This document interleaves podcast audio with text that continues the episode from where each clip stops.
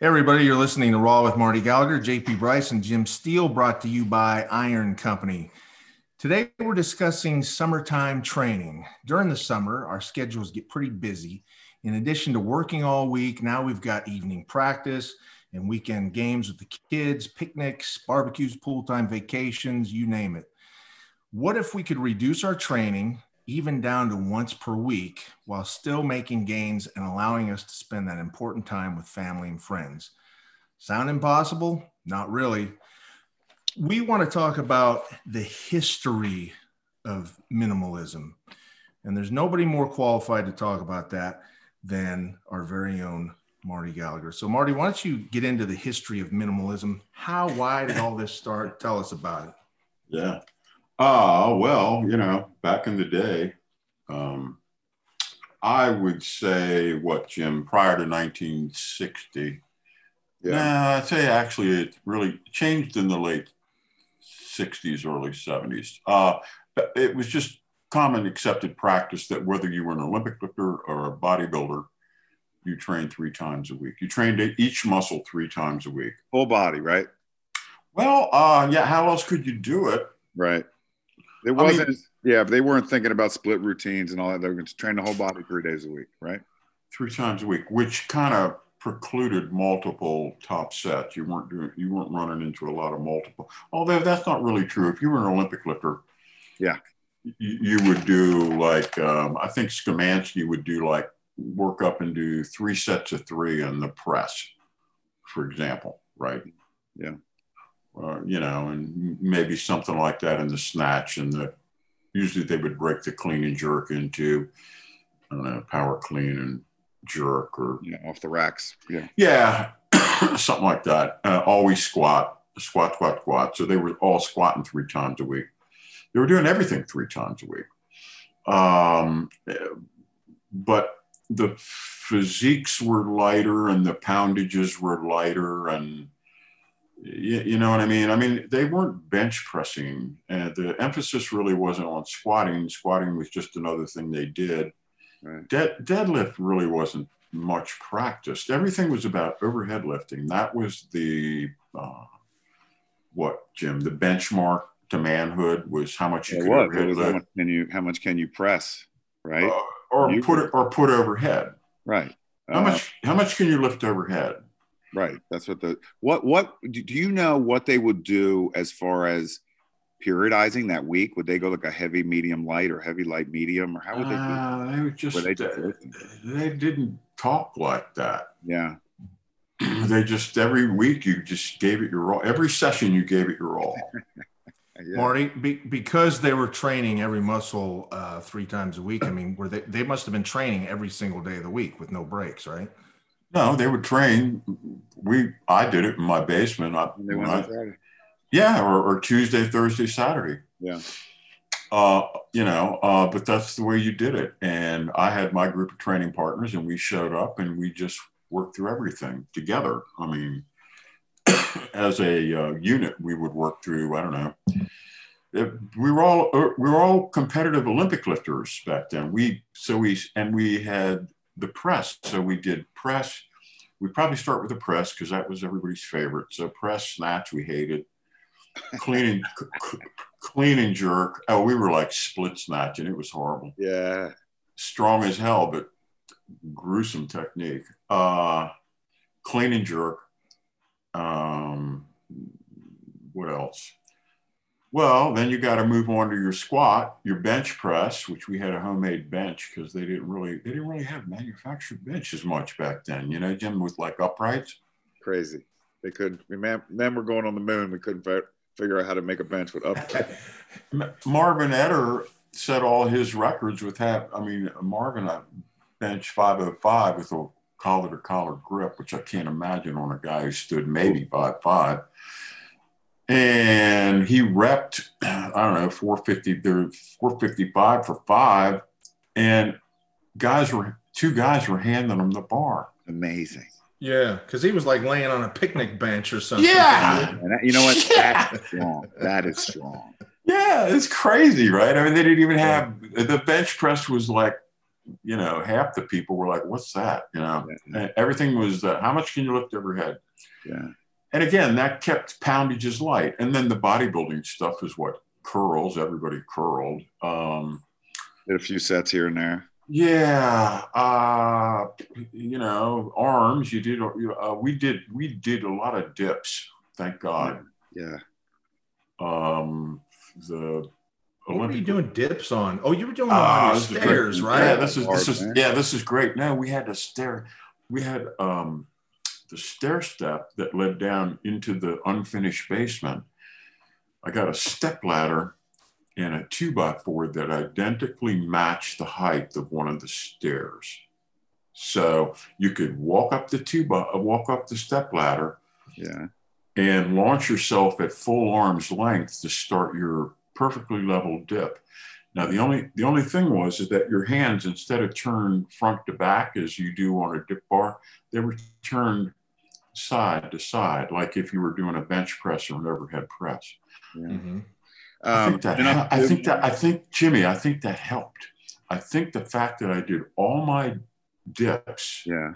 with that side to side grip, like I would had a pair of dumbbells in my hand or a barbell in my hand, I think that made a hell of a difference in terms of harnessing that dip power. And we were doing weighted dips by the end. Oh, it was crazy. Yeah. Uh, but I think that really helped. I think if I were to, uh, if a guy were to be able to do dips today, I would advise try turning your hand sideways. Huh. You know, uh, and I remember Pavel talking about this. Uh, dips are shoulder killers and all that. I've done dips for like 30 years. I've never had an issue with them. Depends. How, it depends how low you go. If if you go super low, if you Yeah. go as low as you possibly can, Right. that changes the dip into something entirely different. Yeah. And, That's and what that, I say. And that that is that is um, potentially injurious. right. So upper arm right below parallel. You Yeah. know, and, Like- and not and see like, the problem. like like you were doing a legal squat. Yeah, and and not this relaxed. You know, I we relax into stretch when we're teaching how to do the goblet and all that. Yeah. not with the dip. No, you know, not with the dip. No. No. Yeah. Jim, are you going wide on those? Are you are you No, altering the uh-uh, grip? Nah. Now I'm um, just like just like an offensive lineman or defensive lineman pushing with my elbows in tight. Yeah. Yeah. You know, I think that's the most natural. That's how I teach everybody to bench when they first start off too, and then we That's, that's our that's our narrow grip bench Yeah, width. width. I think Narrow, that's narrow grip way. bench width. Yeah. Way, yeah. And But I think, too- natural. I think too when when you start going wide and you start trying to hit the pecs and and all that, I think that's where uh, the shoulder injuries come in too, especially if you're you're putting Yeah. weight on it and all that. a good point. That's that's that's overthinking it. You know, when you start saying, "Well, I'm going to go wide," that is a disaster for anybody's shoulders. Just think about the anatomical look of that. Yeah. A guy's going to take a wide grip and go down. How can that not be disastrous? Oh, I got a good idea. Let's strap on a 45 pound plate. You know, we Right. do uh. this in our seminars. I say, "Well, give me somebody to stand up here and and push me," Yeah. and they automatically tuck their elbows in and push you. You're Yeah. most powerful when you're closer to your midline. Right. And then I said, mm-hmm. "Well, you, I saw you over there benching with your hands like this. You're not very powerful like that, are you?" You know. right. So that natural motion or that natural width is something I think everybody should at Where's least your- start off with. Where's your power, boys? Come on. Yeah. Anyway, so getting back to this, so everybody was training three times a week, but again, it's it's easier to train three times a week if you're squatting 275 for reps Right. than Yeah. than it, than it is if you're squatting 550 for reps. That's why it's great for beginners, right? And, I think um, so, and also you get a lot of practice. Right. The skill of And lifting, the skill. and back and back, Yes. Marty, when you guys were training like that, you were you were training the three days a week, but these were like marathon training sessions. How long were these sessions? Yeah. sessions? Well, you know, I try to go real back in time, and I can't really. I it would have to be two hours. I'm thinking. That's it. I thought it'd be more than that. No, I don't think so because um, we, we we broke it up. We'd only have we broke it up. We had a couple couple three platforms. You can only work in about what Jim five guys at Yeah. a time. If you- if you're working too many guys, guys start getting cold. yeah. You, Right, you have, yeah. Sitting around. Yeah. it's too long. It takes too long to get your attention. You want to have enough time to recover, not too much time that you get cold. And also with a bunch of guys, if you leave them sitting around too long, they start talking. Mm. And we want to avoid that. We want to keep the head in the game here. This is about the lifting. It's just like bam, you lift, bam, you lift, Right. bam, now it's your turn. You know, and you by the time it's back to you, you're rested and ready. Yeah. And, and honestly, man, you only have so much in you, even if you're switching exercises. and we would work up. You got to remember, we were kids. We were slamming calories. Yeah, yeah. oh Lord Almighty! I, I, I, I don't know how my father afforded to feed me. I know why because it was so it was so cheap. It was so cheap. Yeah. Lots of milk. A school lunch cost thirty five cents. Yeah. I would I would routinely get two school lunches and four extra quarts of milk. Right. Yeah. For a dollar. My father would give me a dollar every day, five dollars a week. That's, Crazy. that's for your For lunch. two. Oh yeah. We- We I was lucky enough to have the the last lunch shift. So I would go through, I would pay for my initial one. It was like a dollar back then in the mid 80s. And um, we got smart and started becoming friends with the lunch ladies. Oh, we'd yeah. Go, we'd go through and, you know, BS with them a little bit and go, yeah, yeah. and they'd go, "Hey, we're going to throw all this Yeah. out. You want you want some extra pizza and stuff? Yeah, come them- on, pile No. it on."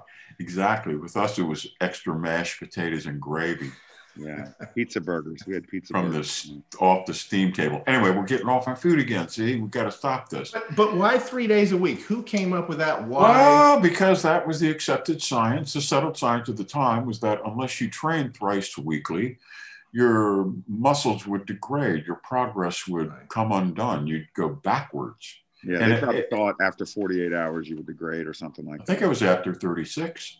Yeah. So then they were like, we got to get back in the gym. Yeah, yeah. And that was any that was unchallengeable. Right. Is that the word unchallengeable? Yeah. You, you, it was you couldn't contest it. Anyone who even said that, hey, may, hey, maybe maybe that's not true. It was like, are- oh, you must, what, what are you uh, uh, from Appalachia? That is. Are you from Appalachia? What are you? Oh. Show him the exit, right? Yeah. No more questions from that fool. Yeah. So powerlifting became an official sport in 1964. There was no powerlifting officially before that. So when it became an official sport, they started having regional, state, regional, national, and eventually in 71, world championships. But initially they had uh, you had your city championships, your state championships, your regional championships, and then your nationals. And this is under the auspices of the AAU, the Amateur Athletic Union. You had records, right? You had age group records. If you were a teen, you know, you had uh, open records, weight classes, nine weight classes at the time. So uh, you had bodybuilding under the AAU, which was um, not the IFBB, which was really the hardcore kind of West Coast guys and the, and the hardcore European guys. Um, so it was a lively scene, and everybody trained three times a week. Well, when powerlifting became a sport, the guys that started winning were getting up into the 700 squat and deadlift, 500 pound bench range, and they they couldn't recover three times a week. It probably happened organically where they went in and go, man, my I, my legs feel like crap. I can't do this. Ah. Yeah. I can't do uh, 560 for six today. No, because so- they they can't. They take another day and then maybe another day, and then all of a Yeah. sudden, yeah. Well, you know, there were guys, there were the very, very, very first wave of the 70s powerlifters, guys like Larry Pacifico, Kazmaier. Um, those guys were power bodybuilder trainers. They trained three times a week. Larry and Kaz benched three times a week. They Wow. deadlifted three times a week, but they were both heavy supplemental drug users and both were just eating incredible amounts of food. I remember Mark Chaillet telling me that this was when Larry was world champion. I think Larry was nine times world champion, weighing as much as 240 pounds at, oh, I don't know, five, five, where, he, where he bench press 600 raw. Right. And Mark, talking about, right? Larry, Larry Pacifico of yeah. Dayton, the greatest yeah. Powerlifting champion of his era. And Chaillet said, Oh, yeah, we go to, remember Sizzler Steakhouse? Oh, yeah. Yeah.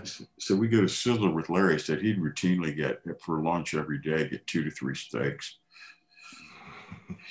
yeah. That's anabolic as hell, man. Uh, yeah. Those days. yeah. And he was, he was eating, he was napping, he was training. Yeah.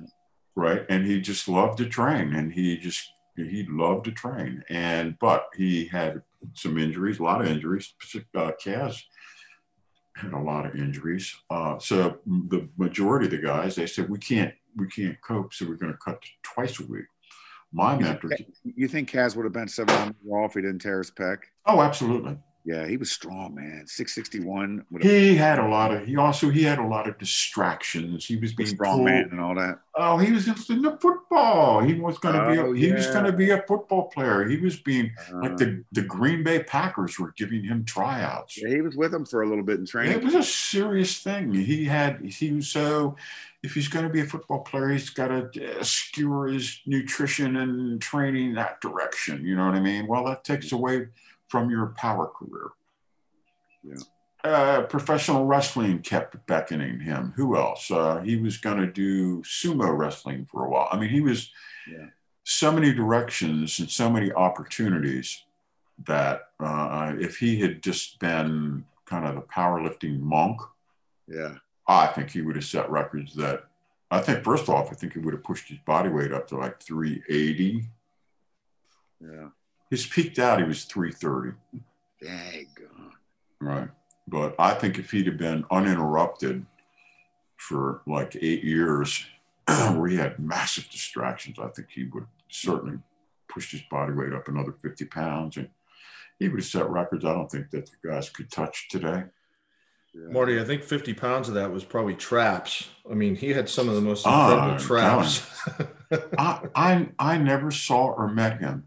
I never saw him in person or met I saw him a couple years ago. Yeah. He was at um, strength coach clinics. Yeah.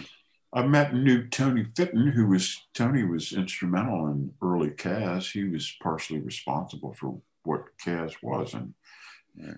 Kaz was a great. Anyway, we don't want to get on Kaz. So the guys had to had to cut back to twice a week, and uh, I mentored under Hugh Cassidy, who was one of those guys and we would do squat and back off sets, bench press and back off sets, deadlift and back off sets, overhead press, and arms.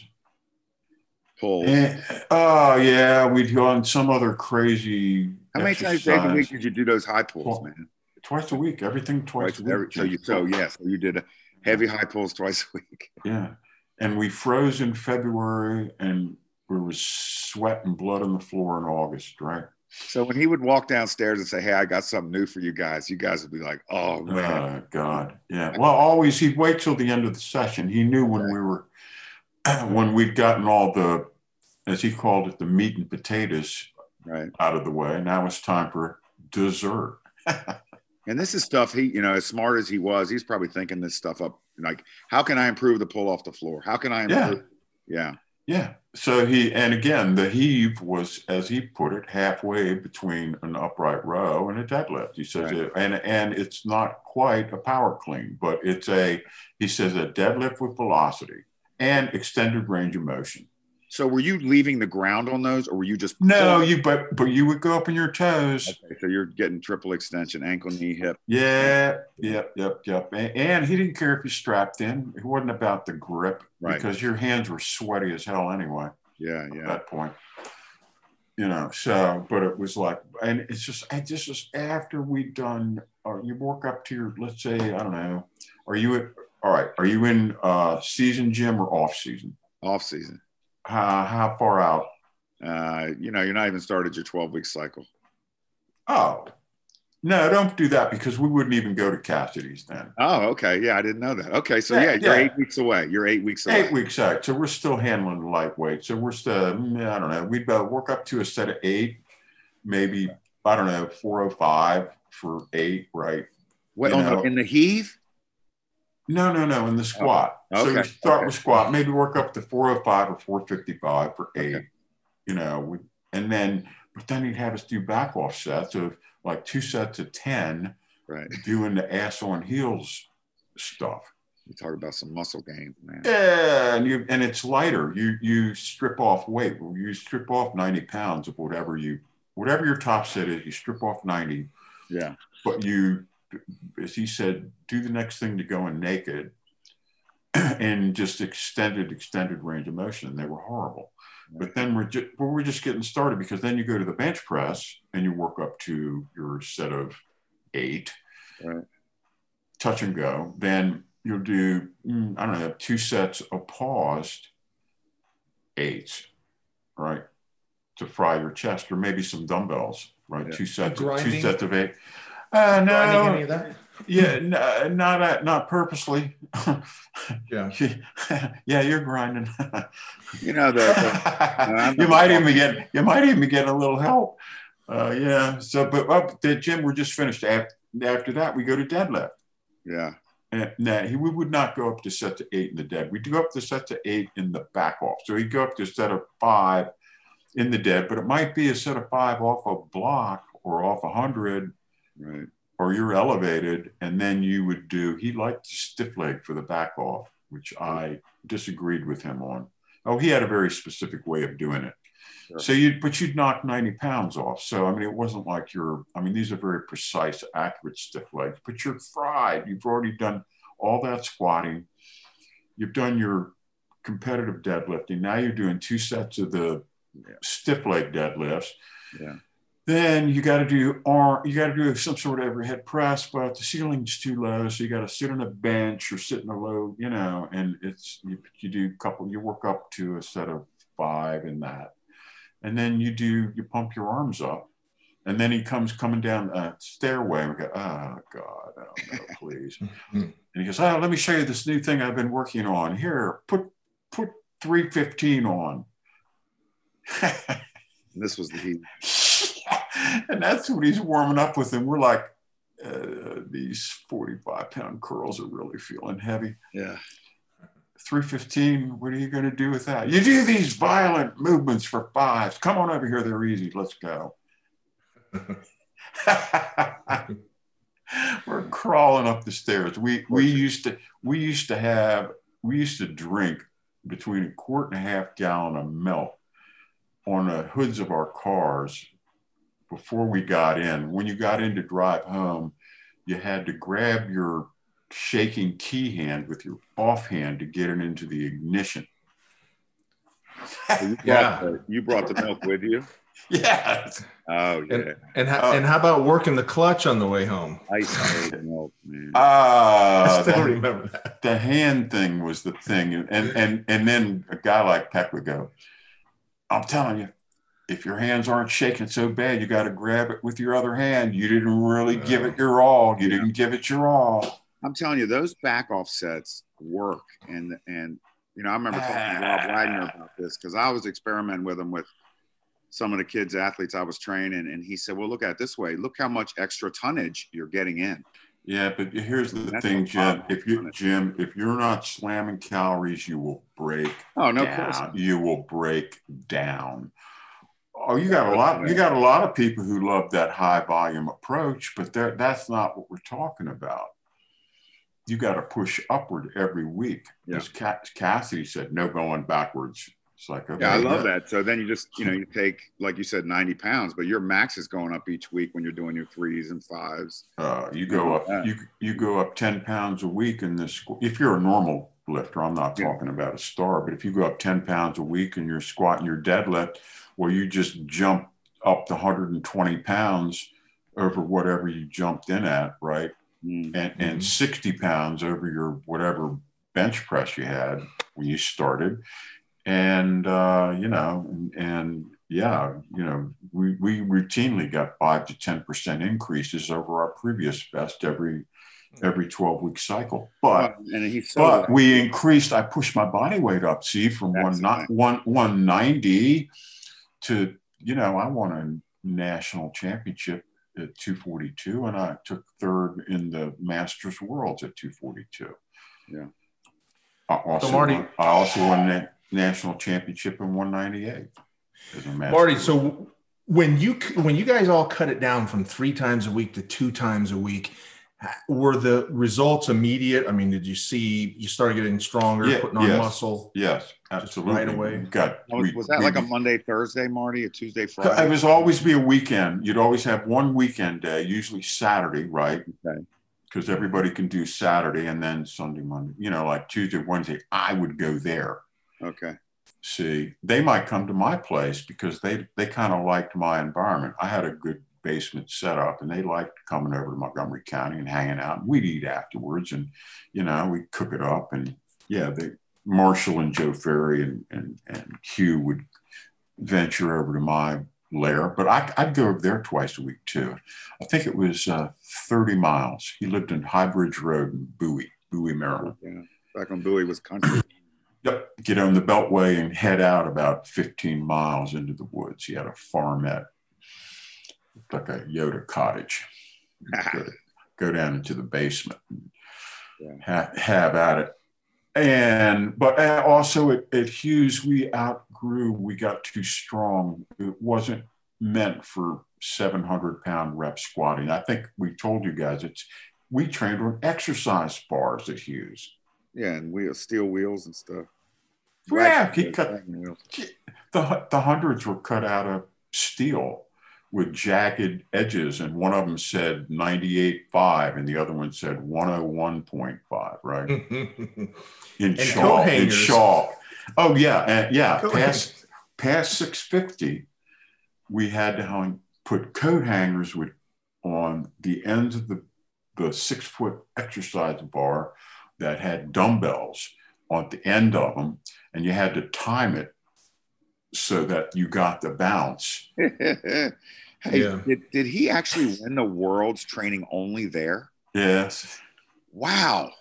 Well, it, that's why when he went to a competition, he his squat and his bench would jump up 50 pounds, and he his squat and deadlift would jump up 50 pounds, his bench would jump up 30 pounds. And you'd say, why? And he said, because great equipment and people. Yeah. A bar that rotates. So those bars weren't rotating. You were. No. Wow. You're lifting on fuck freaking standard. Yeah. Non-rotational well, sleeves. We they took the crummy steel sleeves off. That was part of the the uh, the secret sauce, though, right? Because yeah. he felt if he could if he could lift that well using yeah, that type the, of equipment, the Fred, he went the, to competition, yeah, using the, all the good stuff. The Fred, really the, the Fred Munster gear. That's how I envisioned his his basement looked. Was that was it dark and cobwebs yeah, all over yeah. the place? Well, he had he had two two two two two tiny windows.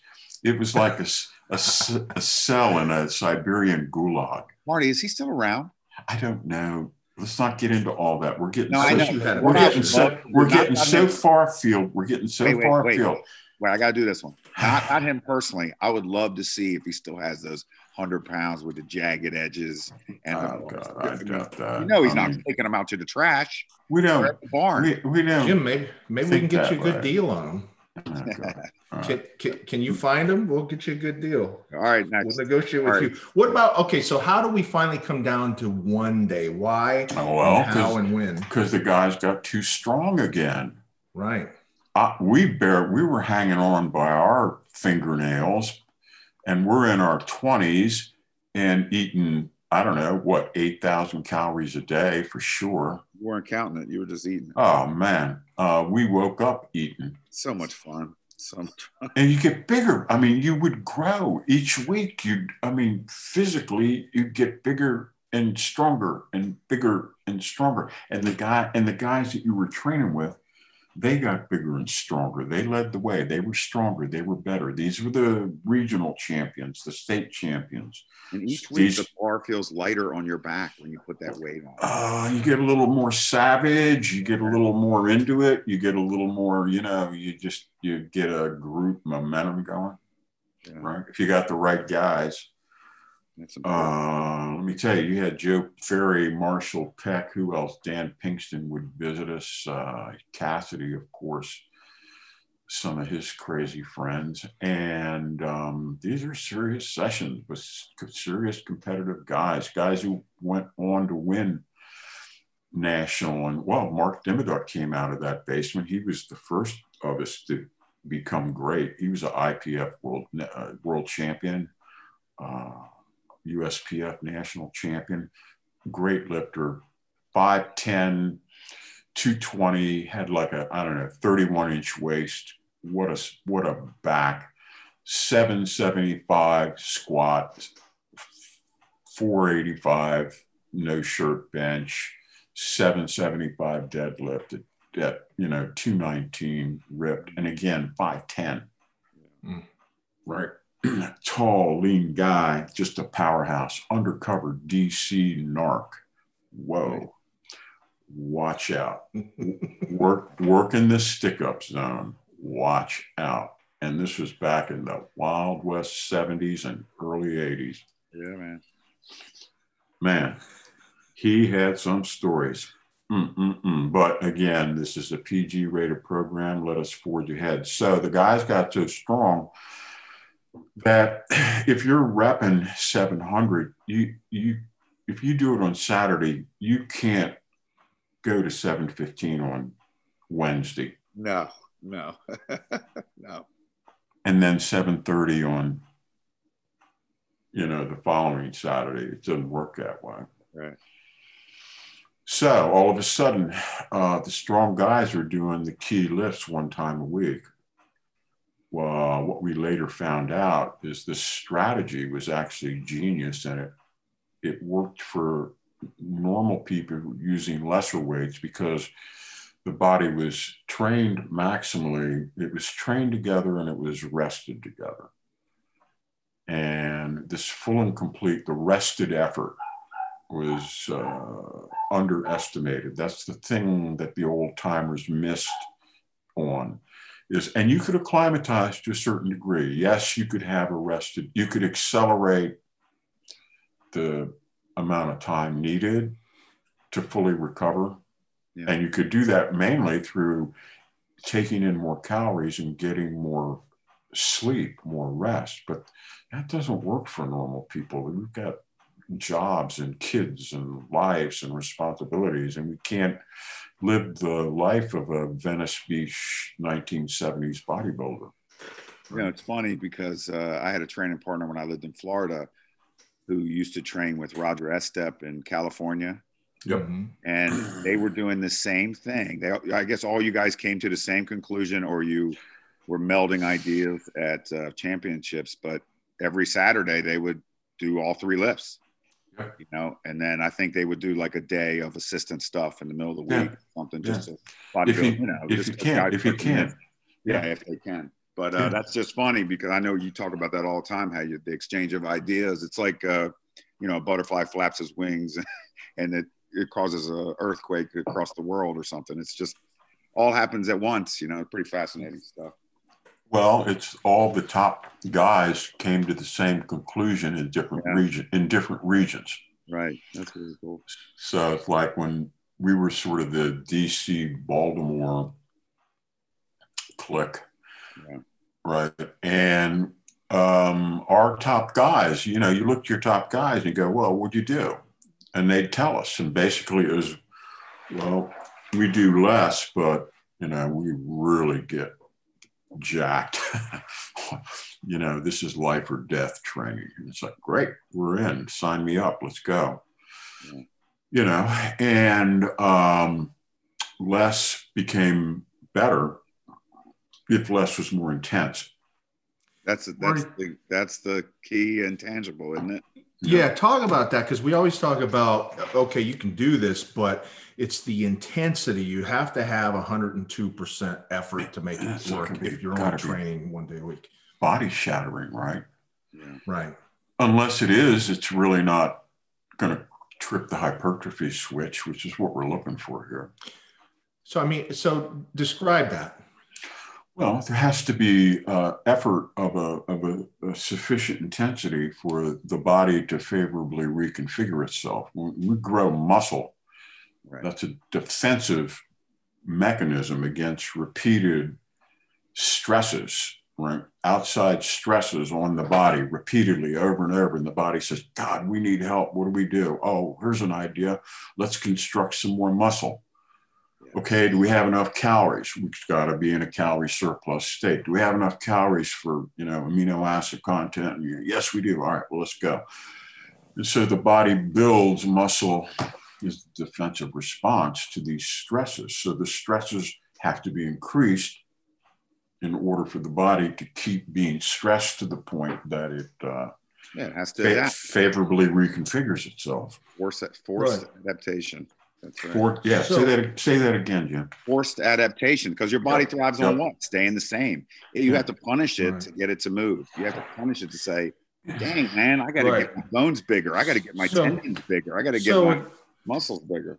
Another example of that would would be keeping a journal, like we always say, and you know that next week, you know, write all your numbers down. Say on the bench press do five more pounds the next week for the same amount of reps, or with the same weight, do an extra rep or two. That's 102% effort. You're always going forward. You're you're making, you're forcing the right. body to change. Well, all right, that's great. That now we're getting into some some deep philosophic area because we're here's the problem. Love that. That's ideal we set up a periodized schedule, right, Jim? Yeah. We write the numbers down on paper. Guess what? Life doesn't allow it. Stuff hap- stuff happens, right? Something is going to happen during that 12 week period. Mm-hmm. Right. Some stumbling block, something, something, something. So, what do we do about it? um, the way that we approach it is that we have a certain we might have a certain number for a session. Mm-hmm. As long as we give a hundred percent, as long as we we rep until we cannot do another rep, you've done your duty. You don't have to miss a rep or eat a rep to have given 100 or 102%. And it doesn't have to be a personal record. It just has to be in relation to your momentary current capacity. You can be having an off day and still give 102%. And that's where, you know, Hugh would come in for you or you would come in for Kirk. So let's say Kirk had to do, you know, 850 for five and he mm-hmm. got three. You yep. would have tried that fourth, but he would have been out of position. So then he looks to you and you guys put your heads together and say, okay, I think you can make that jump anyway because you had to work you know, two days overtime last week. You you know you you missed three, you know, something like that. Yeah, or we could say time. Guess what? Time to shift to triples. Let's go. Okay, so that's when you're ready. You know, but that's where that coaching and that communication comes in, where you guys, you know, put your heads together and figure. Ah, but here's the here here's the uh, proviso to that. Does what you suggest work? In other words, does shifting to triples at that point work? Well, you know, does does, say, does say blow it off. Let's come back. Let's continue with the fives work. Well, you've are, you, your empirical experience. Now you see, I've got uh, 50 years of coaching under my belt. That's a lot of dudes. Right. So, so you, so on an individual basis is how you would take it. So when you, when you, when Kirk did that, you could pinpoint what, what was wrong, but you could also say, of course, he's going to get 870 next week. That's Kirk. You know what I'm saying? Uh, yeah, yeah. You got somebody who's intermediate, maybe his confidence isn't as high, his experience. Oh, absolutely. Oh, absolutely. Say, okay, we're going to hit 800 again next week, and we're going to get five, and we're going to make these changes to your nutrition and this during the week. You know, Kirk's a thousand horsepower Formula One car. Right. right. It's different. You handle that different than you do, uh, you know, an overweight uh, minivan that needs to be wants to become a sports car. You know, it's just different different things. So yes, absolutely. On the one hand, still the point being is that the reason that we get away with one time a week is because if you give 100%, and you maximally exert, and uh, each week you, you just you do what you can at that point in time and regardless of if you're having a, a, an extraordinary day or an extraordinarily bad day Yeah. You can still give 100% that's the key. You don't blow it off on a bad day. Right. you just you just accept it and go okay well i only got two reps with it. You know man i did not have there no way i was going to make a third. Great. Great. You've given it all you can. Right? Just feed your body rest your body move on mm-hmm. What about uh, what about the grind? In order to put in 100, 102 percent effort, like we say, is it is it is the does the grind have to be included? no When we, do we we when do we bring the grind? Jim will Jim will bring this up. I just want to say this real quick on it. We save the grind for the end of a cycle. Yeah. I don't want to see people grinding for the first. If it's a 12 week cycle where we're peaking for an event, a training camp, a meet, whatever. Uh, I want to save grind for the last four weeks. I don't want to see it the first eight weeks. I want everything to be explosive and snappy. Kirk never grinds. Why no grind? Why is that important? Because he's compensatory acceleration. You move the payload as fast as you can through every inch of the concentric, not the eccentric. The eccentric, the, the negatives control, lower, coil, boom, we explode it. Uh, we don't want to, we want to avoid grind because we, we get to the, if we get to the point in the set where the rep slows down, you're done. You're done. Yeah. We'll save that. We'll save that for the last four weeks. Okay, we've got four weeks to go. We want to peak. All right. Now we throw some weight in the bar. Oh, if you're going to grind a little bit, let's go. Doesn't matter. And and uh, then they're fresh for it. Ed Coan used Ed Coan used to save his sumo for the last four weeks before competition. Hmm. All the rest of the time, he would use conventional deadlift. He'd save the sumo. He was so good at it. He said he would overdo it. Yeah.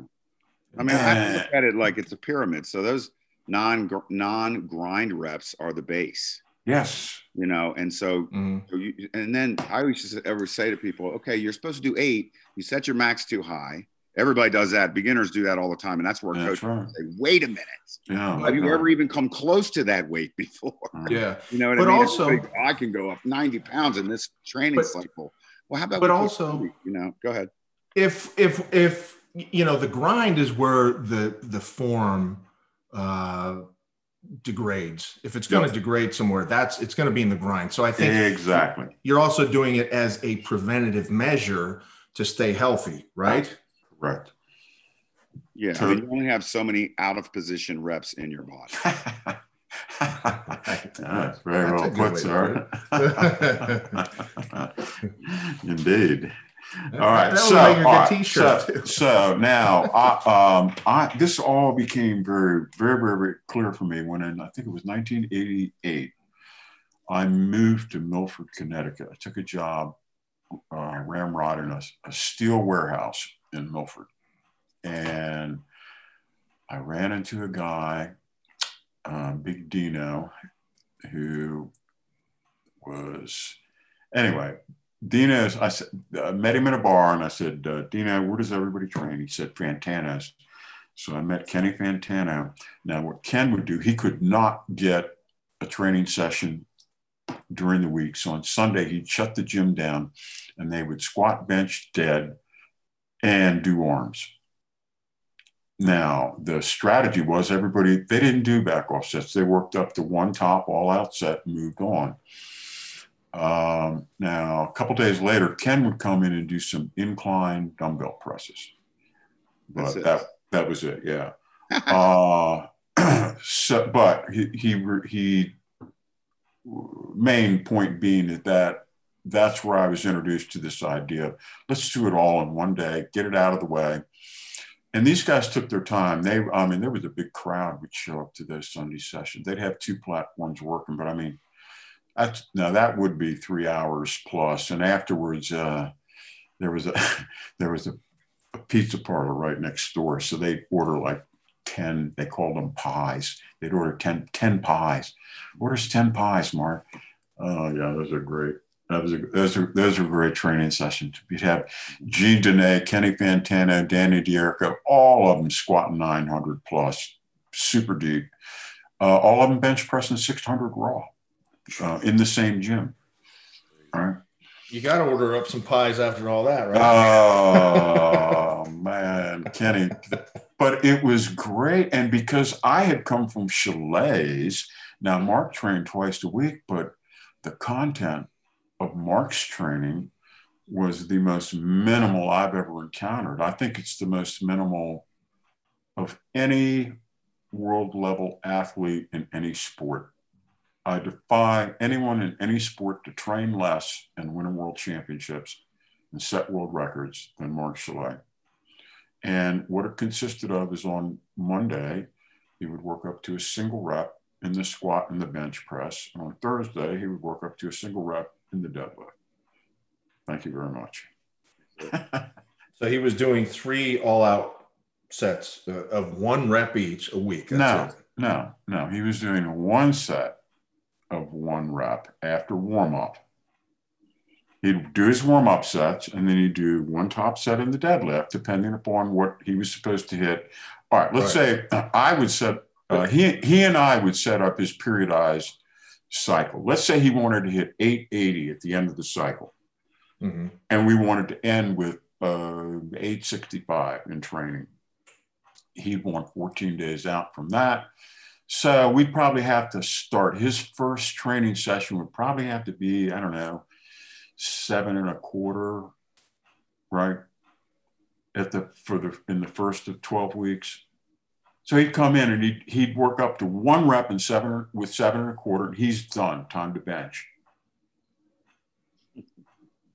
Right. right. When he was doing his warm ups, were they like triples and doubles? Pardon? His warm ups, triples and doubles? Eh, it's not if he could avoid it.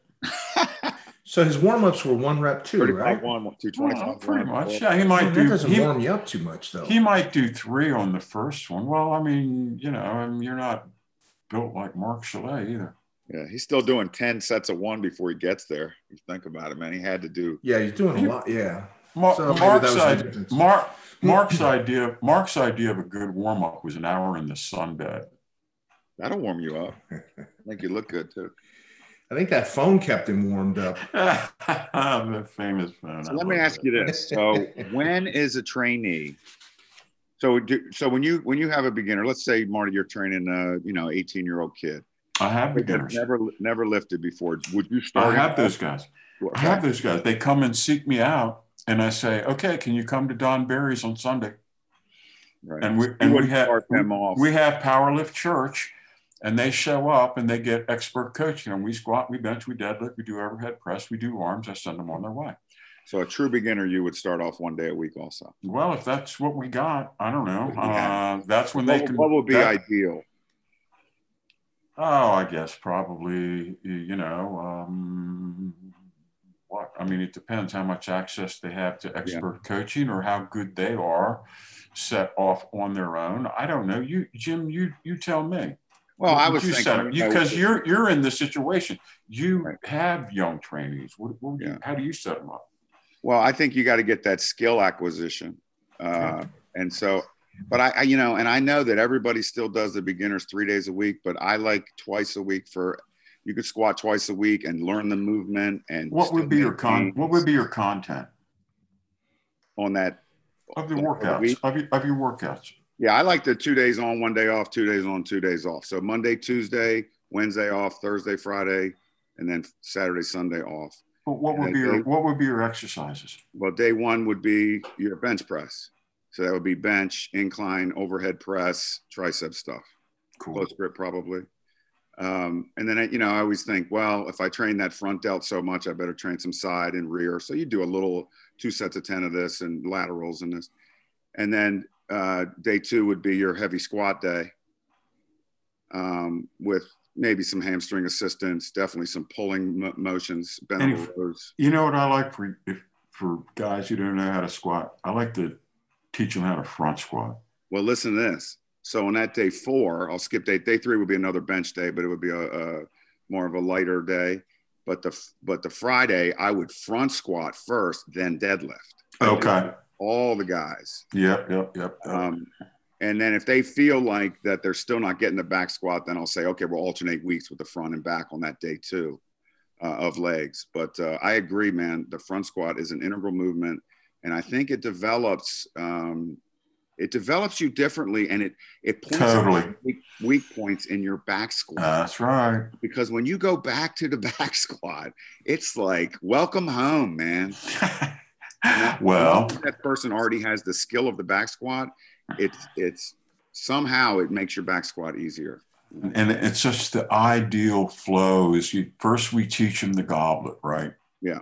and that teaches them all the good the good habits vertical torso vertical shins nothing but leg full range of motion so what makes more sense when after they work up to a big kettlebell or a big dumbbell in the goblet they sort of run out of room put them up give them a barbell Right.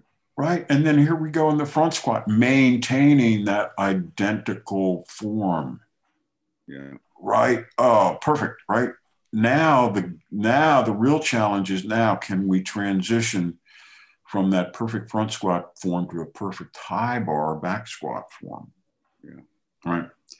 That's only then do I allow them to low bar. They got to go through all that first before we get to low bar. You have everybody low bar, Marty? No, well, I mean, I, I mean, what do you mean? No, no, I don't. No. No, If they want to stick with the high bar, they stay there. it doesn't. I won't say what they think matters. I mean, it's really more what I think. And there are a lot of people that never have to progress past the goblet squat. Hmm. It gives them all they can handle, and they're doing it correctly. And the goal is not to turn them into lifters. The goal is to strengthen their legs, particularly if you have some civilians. I have some civilians that train with us too. They have no aspirations at all for anything athletic or other than, hey, I'm sort of at that point in life where I'm having some health issues. I know I need to get stronger. Let's go. I said, well, guess what? We're going to squat, bench, deadlift, and overhead press and do some arms. You're just going to do it different than the rest of them. Mhm. Yeah. Now, Jim, uh, the template you just described, how long are those training sessions? Man, after an hour, you're fooling around. I, I- you know, an hour, an hour. Um, Yeah. Upper body takes not quite as long. Twice a week, twice a week, to- totally two hours a week. Yeah, man, just get in and get out. you know? Yeah. And you're going up to one all out, all out set? Yeah, and then you know what's funny is that your body um, starts to adapt. You know, I'm always like, dude, what do you? Why are you sitting around? Let's go. You know, pretend you have two two partners, right? You did your set, then the next guy goes, you're, and then the next guy, you're up. You know, it's and then eventually your body can adapt to heavy weights with shorter rest periods. And I remember Marty, you wrote this article 20 years ago uh, with Brad Gillingham and how he had to adjust uh, the speed of an IPF meet. And you had had so much experience, you trained him that to to adjust to that. Yeah. got over there. no were joke. It's no joke. It's no Yeah. joke. Yeah. and, and he's Uh, still hey. deadlifting over 800, but his rest period's a lot shorter than the usual rest period where you're sitting on a bench, you know, just sitting there going, okay, now I'm ready, that kind of thing. Well, I, I tell you another advantage. I, it's um, prob- probably the biggest complaint about uh, training all in the same day is that uh, you train the deadlift after the squat, and they go really tired heading into the deadlift. If I squat, even just doing one one set of squats, but you're doing all you can handle. We put the bench in between, which gives them a bit of a break, but then it's time to pull. And, you know, it's true. You're, you're fatiguing a lot of the same muscles on the two lifts basically because we of the way that we squat and we deadlift, regardless in the deadlift, if you're a sumo deadlifter or a conventional deadlifter, we have purposely so many similarities between our squat and the dead because we want to harness that that squat power that we built. Leg drive. Yeah, oh, we got it. See, we got world record level legs. That's what this our school of squatting builds. Um, you know, we got the the medals and the championships to prove it too, all up and down the line. This stuff that we do works, but we need to harness that in the deadlift. We don't throw it away in the deadlift, we harness it. So we have the way to, to incorporate the two. But what happens in training is that they all feel a little fatigued going into the deadlift. Well, in competition, yep. the guys that deadlift on different days, they are happy as hell just to equal what they equaled in training. Most of them lose poundage in competition because they have to deadlift on the same day that they have squatted. My guys all add 50 pounds to their deadlift because they're like, wow, you mean we get to rest two to three hours before we have to deadlift? This is fantastic. right? And uh, everybody, they, they're like, wow, this is great. We feel so strong in the deadlift. I said, yeah, well, that's what some rest will do for you. So yeah, we um, we suffer in training, but we thrive in competition. Everybody else thrives in training, but come competition, man, they're just fighting to, to hang on to what they got. Right. Are your guys, since you guys are doing a one day a week schedule, are your guys hanging out at the end and doing any accessory work, or is everybody just done and fried? I think that depends, you know, on everybody, and it. I think that varies week to week. They know what they should do. We got some guys that are working on power clean right now. They're they're serious. Okay. We have we have a couple of good Olympic lifters. So uh, you know, they teach the newer guys like, hey, what's we doing this power clean thing, you know, and and you know, so they're working on that. We got uh, we're doing a lot of the guys are using the front press as a way to warm up for the squat because it's you just press off the rack and it's the lightest thing we do really i guess other than maybe arms curls. But you just walk in there and you just got the empty 45 pound bar you rep that throw a couple tens on rep that throw a couple tens on rep that. You know keep throwing tens on all of a sudden you're at a top set of five to six you're done let's squat. Yeah and you got them out of the way, your shoulder girdles warmed up. We find it easier to get into position in the back squat. Overhead squats are great for that too, Marty, aren't they? Our guys can't do overhead squat. Maybe look, uh, they'd have to take a grip so wide it would look like a. no, I'm sorry. big PVC pipe. That's right. oh, uh, long as you. Yeah, no. Yeah. Uh-uh. Yeah. No. Jim. Yes. Jim, would you recommend if you had one of your uh, if you had one of your uh, clients doing this? I mean, would you have them do some? You know, I'm talking about one day a week uh, working out training.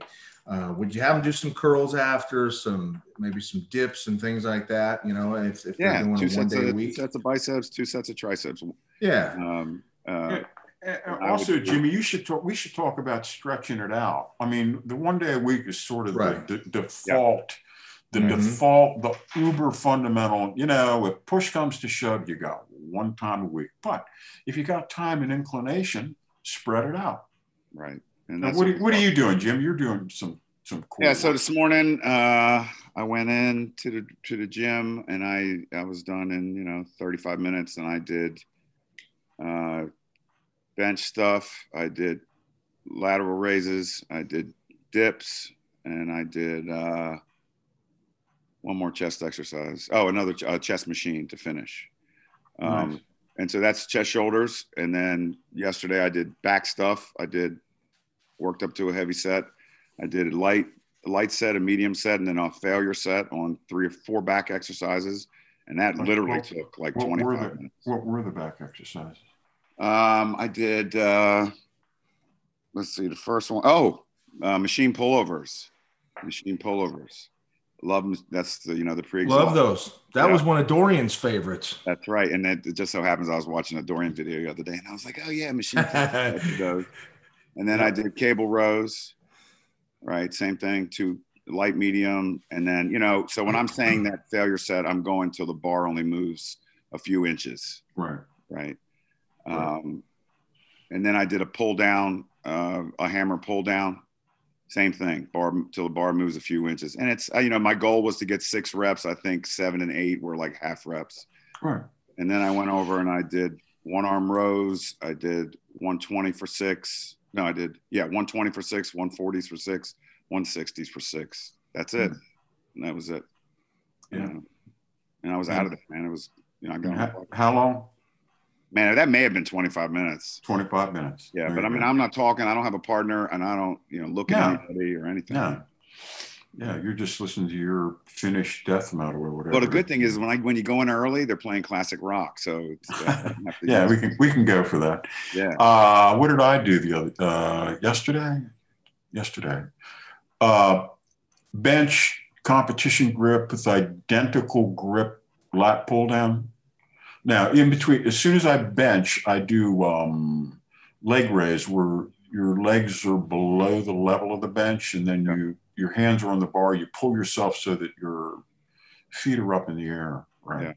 I'm Bruce Lee like.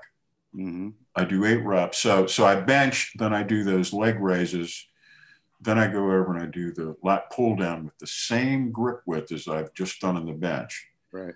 I work up to a top set of I did eight pauses, uh, and so that, and then I did uh, backed off and I did a rep out set with a narrow grip. I use the same grip width on my bench press as I do when I do overhead press Good. We should. right? And and then I supersetted that. So I did one one set. I think I got like I don't know eleven reps with thirty pounds less. But uh, then I supersetted that with with a close grip set of pull downs using that same grip width, right? And another set of leg raises. So that only took me like fifteen minutes.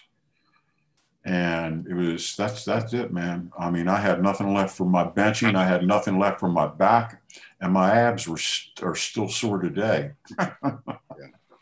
I did legs today. I think it took like, I don't know, 40 minutes. I, I took my time warming up and doing all that. So I, What'd did one, I did one all out set of uh, squats. Um, so Are you doing bar- barbell back or what? bar, yes, barbell back squats, high bar, High uh, but I'm, I'm pausing at the bottom. I'm just, you know, exhaling at the bottom, letting Yeah. it just come down. And I'm just, you Yeah. know, Marty always says, you're going to be weak as a kitten. Come down, rest, stretch, and then come back up. No explosion, just grind it up. Yep. That's what I did for. Uh, I did one set of eight reps. That'll, that'll set that'll set your thighs on fire. It will. It will. And then I and then I dropped the weight in half, and I did some. Uh, I went down to parallel this time and rep that out for I think eight or ten. That's a thigh that- burner. And then I went and did. Um, I did uh, the hamstring machine, the lying leg curl, for two sets. That was it for legs, and then for squats, I did uh, two sets of um, seated calves. Failure. I think the I think the only thing I'd add is I think after you did those squats, I love those squats. It's almost like yoga with weights, right? Mm. Uh, then go. Do, do they have a hack machine? They do, yeah. I'd go over and do a set of hacks, Jim. Wouldn't you? After you finish the squats, just If, to like, the hacks, so there's such a difference in hacks. There's Right. some that are just knee crushers, man. yeah, You can't get your feet in the right spot where it doesn't crush your knees. I But know what you're talking all- about. Yeah. Yeah, but the Cybex one or something really high quality, like the old Flex ones, they actually feel good to your knees. You know, Yeah, so for- depends. But yeah, I love hacks, man. And for some reason, on some of these things, and I'll use the uh, what do we call it? The the half hacks, squat. You know, where it, the pad's not on your shoulders; it's on your at your lower back, so you're I not like that loading one. the spine. I like that one. I like that. one. Yeah. But it is so uncomfortable Yeah. to come down to parallel or beyond parallel no, for some no, reason. no, avoid it, Avoid it You avoid got to it. put your feet way up high on that platform. no, no, no, because no, you're no. in that you're in that that groove that's being dictated by No. by the machine. It's not No. natural. No, no, no, Yeah. no, no. You don't I like uh I like leg press. Okay. Well, yeah, after you finish your squats, and, and it doesn't have to be heavy. just something that's going to tax you when you get to the eight to ten rep range, right? Exactly. Yeah. I'll just I'll just rep it out and Yeah. on the leg press you got to be careful. Don't come down too far to where your your butt starts lifting. Nope. Nope. And you start nope. having uh, lower back problems. And I That's already right. got that. So That's I think right. a great thing to do is go right leg 10 reps, left leg 10 reps, Oh. take two minutes, right leg 10. Yeah. I mean, we got one, we got a unilateral press at my gym. And so you could do that. You know, it's just another way to add some intensity after you did your squats. You know, yeah, just then- mix it up. and then jog home. yeah. And then back. But but Marty, what about the what if we're gonna spread this out maybe a half hour a day during the week Uh, after yeah. work? You Well, know, well, how do we- yeah. How do we do that? Well, squat on day one, Yeah. Yeah. Right? Uh, bench on day two. Uh, what, Jim, on day Back. three? back Power, power clean. Oh, you could clean. but you can clean more than once, but yeah, you could. Yeah, I'm clean. gonna say power, clean- power clean on day three, right? Yeah. you could do that. Arms on day four. Uh, I don't know what deadlift on day five. Deadlift on day five. Yeah, and then I don't know what what to finish out. Oh, shoulders. You got to throw some shoulders in there, right? Some sort of overhead Yeah. press. That's six days right there. Maybe on day seven, you um, go train at Don Barry's and do all the lifts on the same day. But, I mean, you're right. Dave. Right. You can you can stretch it out. I mean, that's exactly what I've done now for years. I find that if I'm doing one lift, I tend to kind of want to superset it instead of just kind of standing around waiting to recover. So if I'm doing a set of squats, well, you know, let's do some leg curls or some calf raises while we're waiting. If I'm doing some biceps, well, let's do some triceps.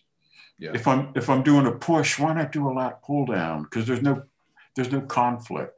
One is not taking away from That's right. the performance of the other. It, yeah, You're just Something standing like around anyway. You get you get in twice as much work for the same amount of time. that's right. If All you right. did a set of dips after even your warm ups and squats, all of a sudden Oh, eight yeah. sets of dips, Oh, right? yeah. And knock that out for the week. You know, that could be your tricep. yep, yep. and then you got yep. your squats in there. I mean, that that's the part, you know, just have it should have no conflict, like you were saying, with the body part that you're really focusing on. But okay, let me ask you about that. All right, let's say you're doing legs, and between sets, you're going to do some, um, you know, dips, just like you said. I've never really done that because I don't want to. I don't want my body to fight pulling blood from the top to the bottom, back to the top. I, I mean, is there anything Yeah. to that? Should we be thinking about? that's that's a big. I don't think that's even true. Is that is that a bodybuilding myth? yeah, That was a that was a that was Weider principle number eighty-seven Yeah, yeah, I think that was. clinic.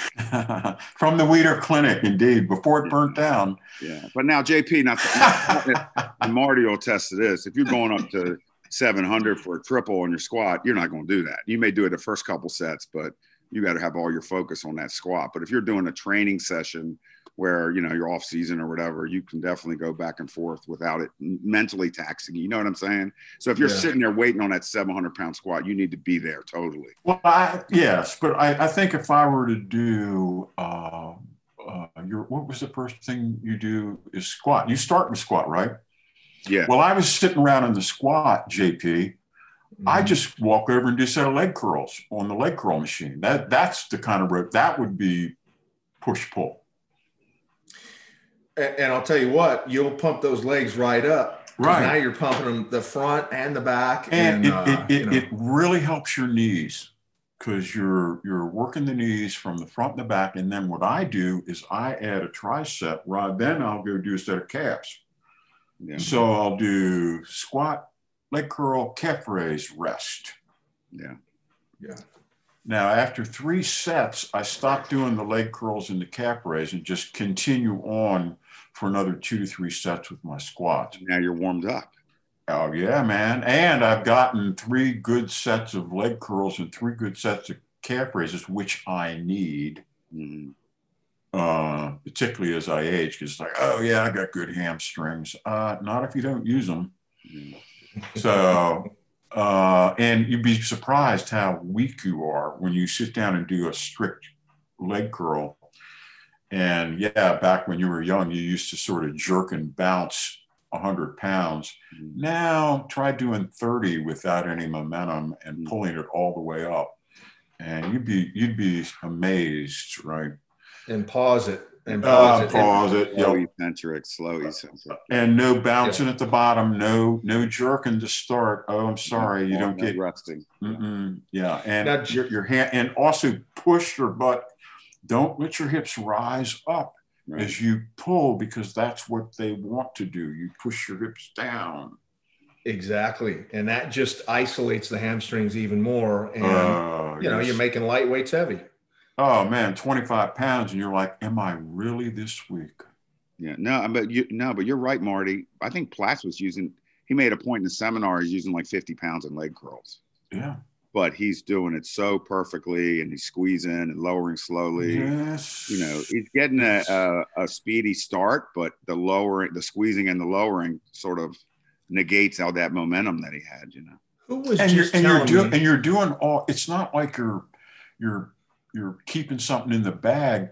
The 50 pounds is kicking your ass. I mean, it is really hard. Yeah. Right. Who was just telling me that Platz only trained legs every 14 days? I talk think that was that you, Marty. time, once every 14 days, man. Yeah, because it was so intense that it took him four, two weeks to recover. And he still got bigger. And, and but but but he's doing a mountain of other stuff because he was from a he was from a, a two three time a week era. He was in that late '80s, early '80s. Um, he might have been hitting it stuff three times a week, like his Well, he, moms. I don't know. he was, and then he because he was training with Arnold. Uh-huh. he said, I'm getting smaller and smaller, and Arnold's getting bigger and bigger. And so he said, You know, Arnold, I love you, I admire you, but I can't do this. yeah, He felt, you know, he was so fast twitch. This is what he's his words is that he felt like he needed that hit it with a hammer and then don't hit it again. right. yeah. Hit it with a hammer and then let it rest. Well, guess what? It worked. It worked. And, and you know, that's, that's a, a, um, a really a testament to his brain power there to say, you know what, just because it works for him doesn't mean it's going to, it's the same thing Yates did. Yates was like that. I, you know, squats aren't for me. You know, he tried squatting for a few years, developed some size and stuff, but he kept getting banged up. So he, he found what worked Yeah. best for him, you know? Yeah, you have to listen to your body because we're all created differently. We all have different genetics. We all we're, we're taller, we're shorter, we're wider, whatever. Uh, listen to you know after you've been doing it a while, you get to know your body and what That's what you key. You gotta be respond doing to. for a while, but yeah. Yeah. Now, speaking of hack squat, I mean, uh, Platz used to do the hack squat, but he would do sissy squats. He would turn the hack squat into a Uh, sissy squat. He had some bulletproof knees because I tried. He had some as well. bulletproof knees. I found my knee across the room. You know, Can you do can Yeah. you do um, sissy squats with you know without anything, just with the your board on your? We used Well- to do them with a four by four underneath your heel. yeah. Well, or do them on a suspension trainer. Yes.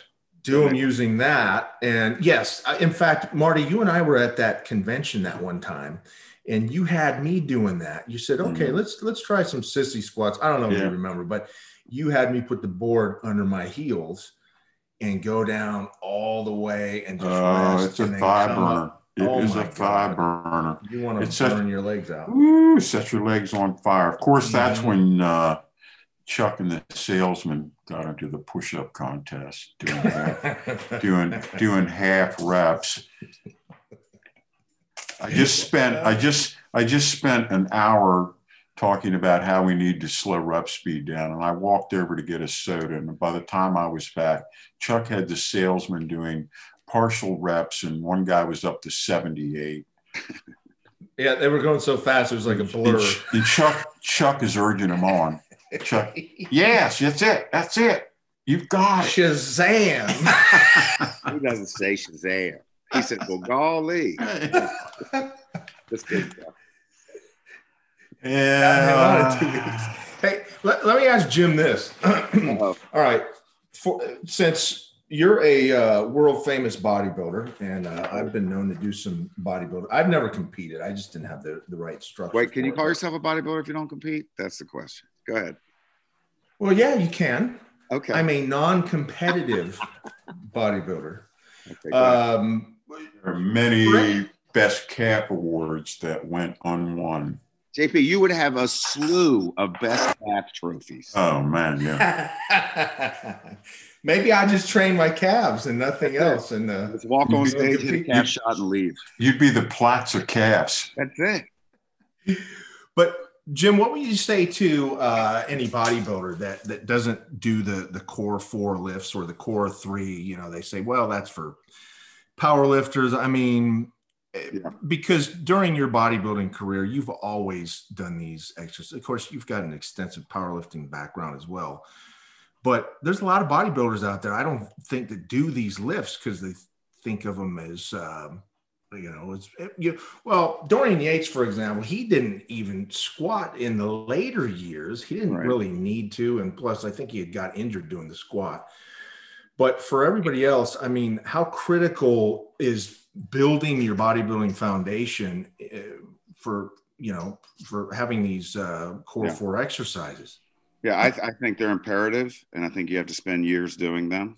Um, there is a different look to guys who do the squat, the bench, the Yeah. deadlift, the overhead press than guys who are machine trainers. There's no question. Now, Yeah, if you've already developed all that mass and all that, you can get away with not doing it for a while, but your physique will show it. So there has to right. be some type of squat because even though um, Dorian wasn't doing a barbell back squat, he was pushing those hacks till his vastus came off. I mean, he and was leg press doing too. Yeah, the squatting motion, you know, and I think it's a different motion. And that sounds crazy, but the leg press versus the hack, I would take the hack. I think the hack is better for you than the leg press. I think the squatting motion linear, linearly is better. Now, I'm not going to, I can't back that up just from empirical uh, evidence. But I think, you know, that thickness stuff. Now, can you deadlift for 10 years and then go a little lighter and use it as a, a pre exhausting where you've already done your lat pulls, pullovers, and then finish with the deadlift? Yeah now you're still getting your erector work that you're not getting with those other exercises. So when Mhm. when I think of, you know, which exercise is going to give you the most bang for the buck, and what's going to give you that thickness that nobody else has, and those are those exercises, the hardest ones on your body. So you know, everybody's like, oh well, I'm just squatting for my legs. That's bull. You're squat. How do you think you're balancing that? Your obliques, your abs, your your shoulders. You know, all this stuff. Th- those exercises give you so much more than just an uh, quote unquote isolation exercise that I think you have to do. You know what, too? Um, I mean, back back in my prime, I could just bust ass at the at the uh, gym and on leg day, and do squats, and you could. Li- when I went home, you could literally feel the testosterone increase Yeah. from that ex from that training session, from that exercise, from squats, Yeah. because it I has agree. such an effect on the overall the entire body. That's right. It really does. Yep. Yeah. So yeah, I agree. I mean, I think I think uh, whether you're a, certainly if you're powerlifter, you have to do those exercises. But if you're a bodybuilder, If you're you're doing yourself a, a great injustice by skipping it- those and doing. common- and if I might add, Go ahead, Mark. Yep. if Dr. Ryan Chow recommends them, we need to be doing them. Well, health wise too. Right. And, and I use that example of Phil Wagner with his pro baseball players. You know, I was watching this pro baseball strength coach train a pitcher who'd been in the league for a while, and he's standing on one leg and circling his arms and all this. Man, I'm just like, what are you doing, dude? Just you're better off go watching film. And then I look at Phil's guys and they're starters for the A's and the Rockies and all this, and they're cleaning and deadlifting. Now, he's big on a slow eccentric on the deadlift. So their their weights are 225 to 2 to 315, but they're making that feel like 500, but it's so perfect and everything's just right. And he's turning it around fast. That's We've right. got the slow eccentric. So He's coiling. yeah. So instead of dancing on a on a Cool. or dancing on one leg, just go do that. You know, I was watching um You can you you can bounce on a Bosu ball correctly. We'll talk later on that. okay. It's Um, uh, it's like saying you hurt your back doing the deadlift. Right. I'm saying, as far as your core exercises, go ahead and knock those out before you do all that other stuff. Or, or and, and if you're strong, you can do all that stuff easily. Yeah, again, it's uh, pe- guys would rather do curls and Right. bench presses than deadlifts. I was watching this. I was watching Andy Ruiz, who's the heavyweight boxer, um, and he's training. He's lost a bunch of weight. He was always real heavy, and he was doing so much stuff that didn't make sense to me. I literally yelled at the TV the other night, just freaking squat, man. Just just stop. Well, squat, deadlift, press, bench, and then go do your skill work. You're taking all this time holding a kettlebell on your shoulder, standing on a bench, stepping off the other side, doing a boogaloo. I don't know what the hell he was doing. Just lift and then go doing your skill work. I told the story in one of the articles recently about the UFC middleweight champ who he contracted a bodybuilder, a big time bodybuilder that I, I know, yeah. and had him put the put the guy through. I think it was twice a week. These I think they're like 45 to 50 minute long sessions where he just roll from lat pull down to the leg press to the this machine to the that machine to the arm to the that and he's doing like 30 reps and then the the owner trainers jumping in and giving them like 10 more force reps and on to the next and on no break and on to the next and on to the next. And, and the idea was he's going to build a bigger gas tank. Right right jim? So essentially he was being beat down twice a week. Plus he's doing a lot of other stuff. Oh yeah. Uh, and you just wonder what the quality was if anything he did after right, right. he did that on that day. How good could it have been? And and the rationale was wrong. The idea that well we're going to teach you how to take a beating. Right? We're going to teach you how to get beat down and how to build a bigger gas tank. And then ironically the guy got gassed out in two fights against um, the same fighter and gassed out in the first round. And he, they came off stage, and, and the, after the one of the fights, my guy asked him, he said, What happened? And he said, I gassed out. And my guy said, That's impossible. it's like, yeah, well, you know what? You can build a 20 gallon gas tank, but you can burn through a 20 gallons of gas a hell of a lot faster than another guy can maintain his 10 gallons. right? Yeah, you're, you're not imposing the correct demands. Uh, yeah, I mean, it depends how fast you burn your fuel. Yeah. Yeah, I'm sure he did build a bigger gas tank, get, getting beat down twice a week. I, I, I guess so, like a like a prisoner in a in a camp, right? Overwork, just beat like him up. If you if you hire these strength coaches, you know, and you got a 12 week camp, and you're, you know, and you're getting paid, you know, fifteen thousand dollars or whatever, and you just go in there and go, well, all we got to do is three exercises twice a week. I mean, you know, and people want, no, no, don't we have to dance? You're right. And, and go right. swimming and, and yes, just, yes. no, you don't. You really can do this and you'll be fine. And then uh, I give you, I gave you the greatest gift that you can't get from anywhere. I gave you time yeah. on your skills. And yeah, we're going to condition. We're going to run hills. We're yeah. going to spar, and then you're going to stop for a minute. Next guy's coming in. Yeah. Next guy's coming in. We're doing yeah. all that, but that's directly working on your skills. And then now over here, we're just going to stay strong as we can for these 12 weeks. That's all we need. It's all you need, and, man. It's all you need. And and you know what? You know, here's the same thing like with the sprint coaches you know, like a sprint coach, they's got to, if you're working with sprinters, you got to have them sprint 100% every day. And it's like, no, not really. No. If, if you can have them sprint all out once or twice a week, you're doing great. So the rest of the time, go do something else. So now the sprint guys are over with the absolute strength guys, and they're doing kind of minimum stuff, right? And just go do your other cardio related stuff. You got plenty of time. Yeah because for all out running, you only need twice a week. For all out lifting, I don't know, two, three times a week, or a minimum t- amount of time. Let's say an hour and a half. I don't think a I don't think a regular person would need more than an hour and a half cumulative per week if it's good quality training time. You could spread that out however you you felt like. Yep. You, you, you could uh, adjust the frequency. You could go from one day a week to two days a week or three days a week. It's all the same. There's no right answer. One doesn't trump the other. Right. Right. It's just different, different versions of the same thing. I think that's important. Let's talk about equipment just real quick, just briefly, to kind of uh, give people an idea of what they would need to, to match these training templates.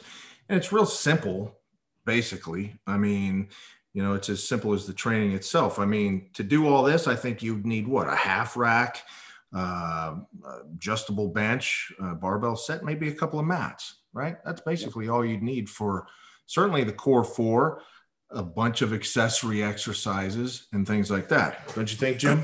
Yeah, you can have a couple dumbbells in there or kettlebells. I'd rather have the dumbbell because you can do everything you can do with a kettlebell. You can do with a dumbbell. So if you're making, you know, if you're thinking about money, get you get you some dumbbells, and then uh, mm-hmm. yeah, that's it. That's all you need. A power rack, Olympic weights, and yeah. uh, bench press. Yeah. I'd yeah. Start, I'd start with a barbell on the floor. You know you can do everything with that. That's for sure. sure. Right. And I, and then I worship the power rack. To me, the power rack is the center of every serious gym because that enables you to train safely by yourself. That's right. Right. You got to have the uh, the spotter bars. You got to have those oh, adjustable oh, well, spotter bars. That's the whole game.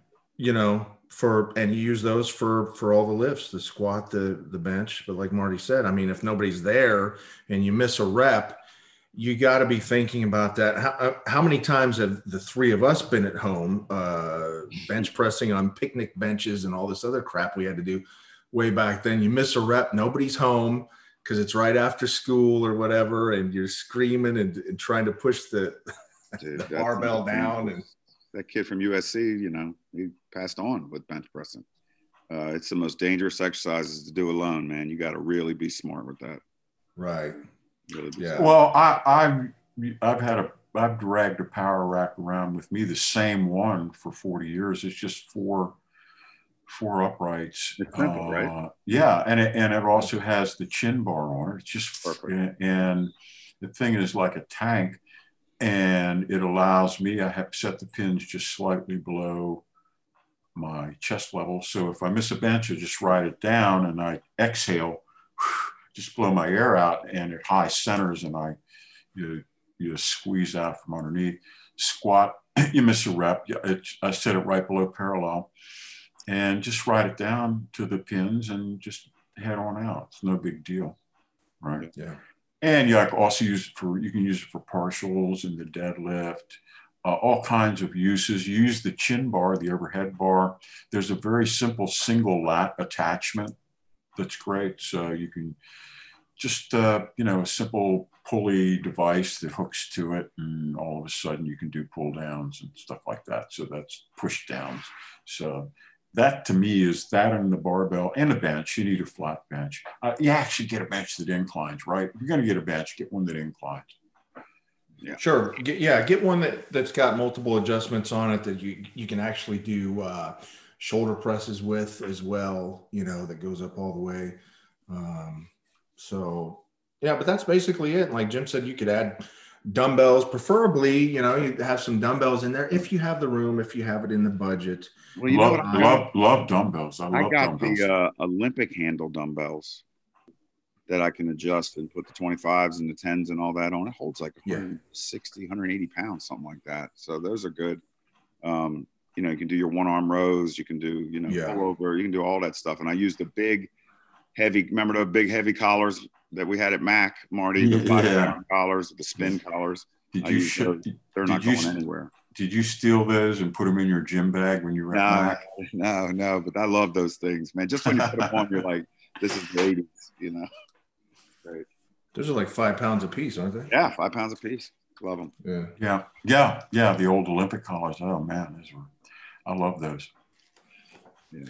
Well, good deal. I just want to finish up with that a little bit. Uh, this was really good. This was yeah. really good information. And, and, like we said, summer's pretty much here. A lot of people got a lot of stuff going on. But we don't want all our gains to stop. We don't want, we want our, our, our strength to keep going up. And these are some very easy ways to get that done. Yeah. Um, and like we said, there's different templates. You can, you can, you know, expand it or, or or uh, you know reduce it just to, to one day a week whatever fits in your schedule as long as you're doing something you can make it work you got to give that that 100% effort very important very important. All right, so good deal. So check out Marty's weekly column, Raw with Marty Gallagher at ironcompany.com. Um, let's see, what's your latest article, Marty? It's nutritional primitive, right? Is it? Is it? Yeah, that was a good one. Yeah, we've got that, and that's kind of what we talked about um, last week. Food. We love to talk about food. We love talking about how to cook proteins and, and different things. So go on there. You can check out Nutritional Primitive on our website now. Uh, and Marty uh, wants us to mention his Instagram. So Yes, if you want to go you. to Instagram, go to at the Marty Gallagher. The That's Marty where- Gallagher. That's where he's at. That's where he's posting different uh, food recipes and Crab cakes. and, uh, crab cakes and different kind of things. Uh, if you need equipment, any kind of equipment, commercial, residential, anything, uh, flooring, whatever, go to ironcompany.com. You know, we've got some really good USA made half racks coming out. Um, they're by Tough Stuff. I don't know if you guys have ever heard heard of Tough Stuff. They're out in What- Chino, California. What, what is a half rack? It's a think of a, a a- a power cage, a power rack that's basically half the the depth.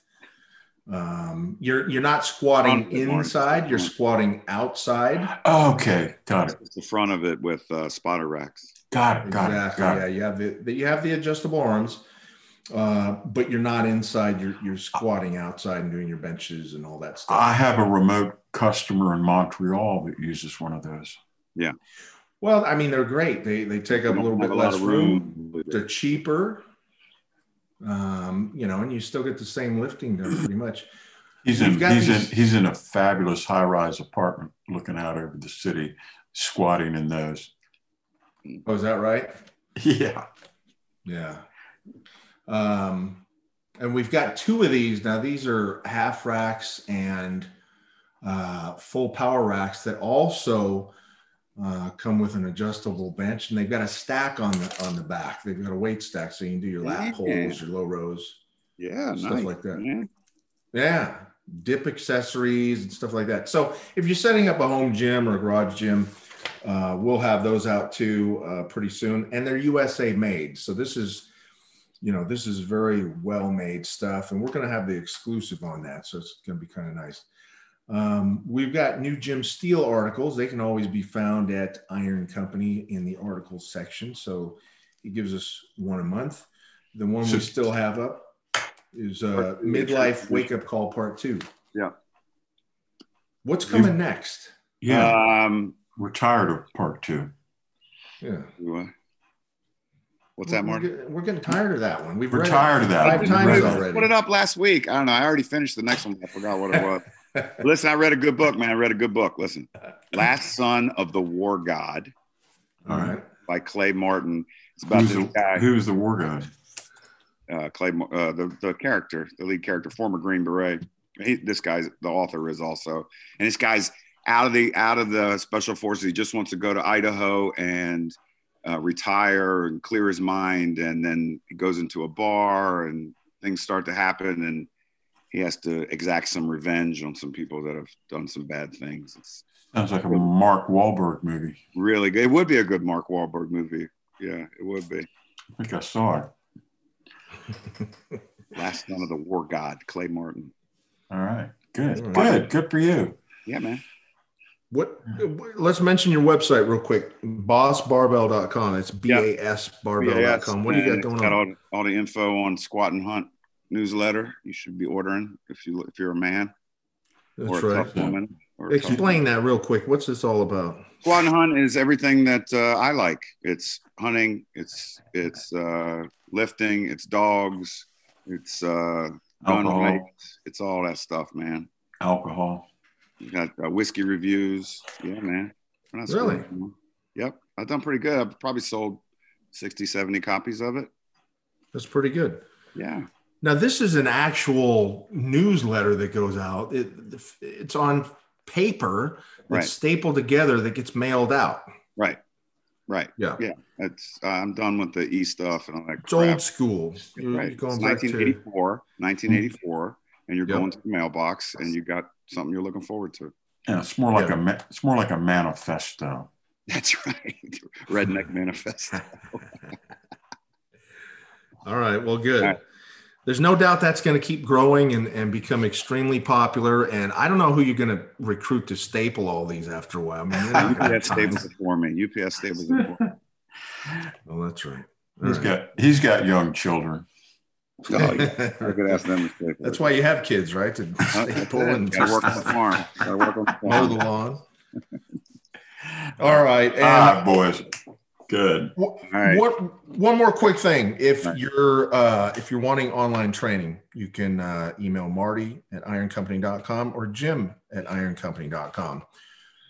They're ready. They're sitting there. They're standing by, ready to uh, give you some, get you some gains, and uh, you know, put on some muscle. Right. Only if you want to change your life. If you don't want to change, don't email. Yeah. Yeah. Don't bother. Right. That's right. All right, guys. All right, All right. Thank you. Excellent. Thank you. All right. Bye.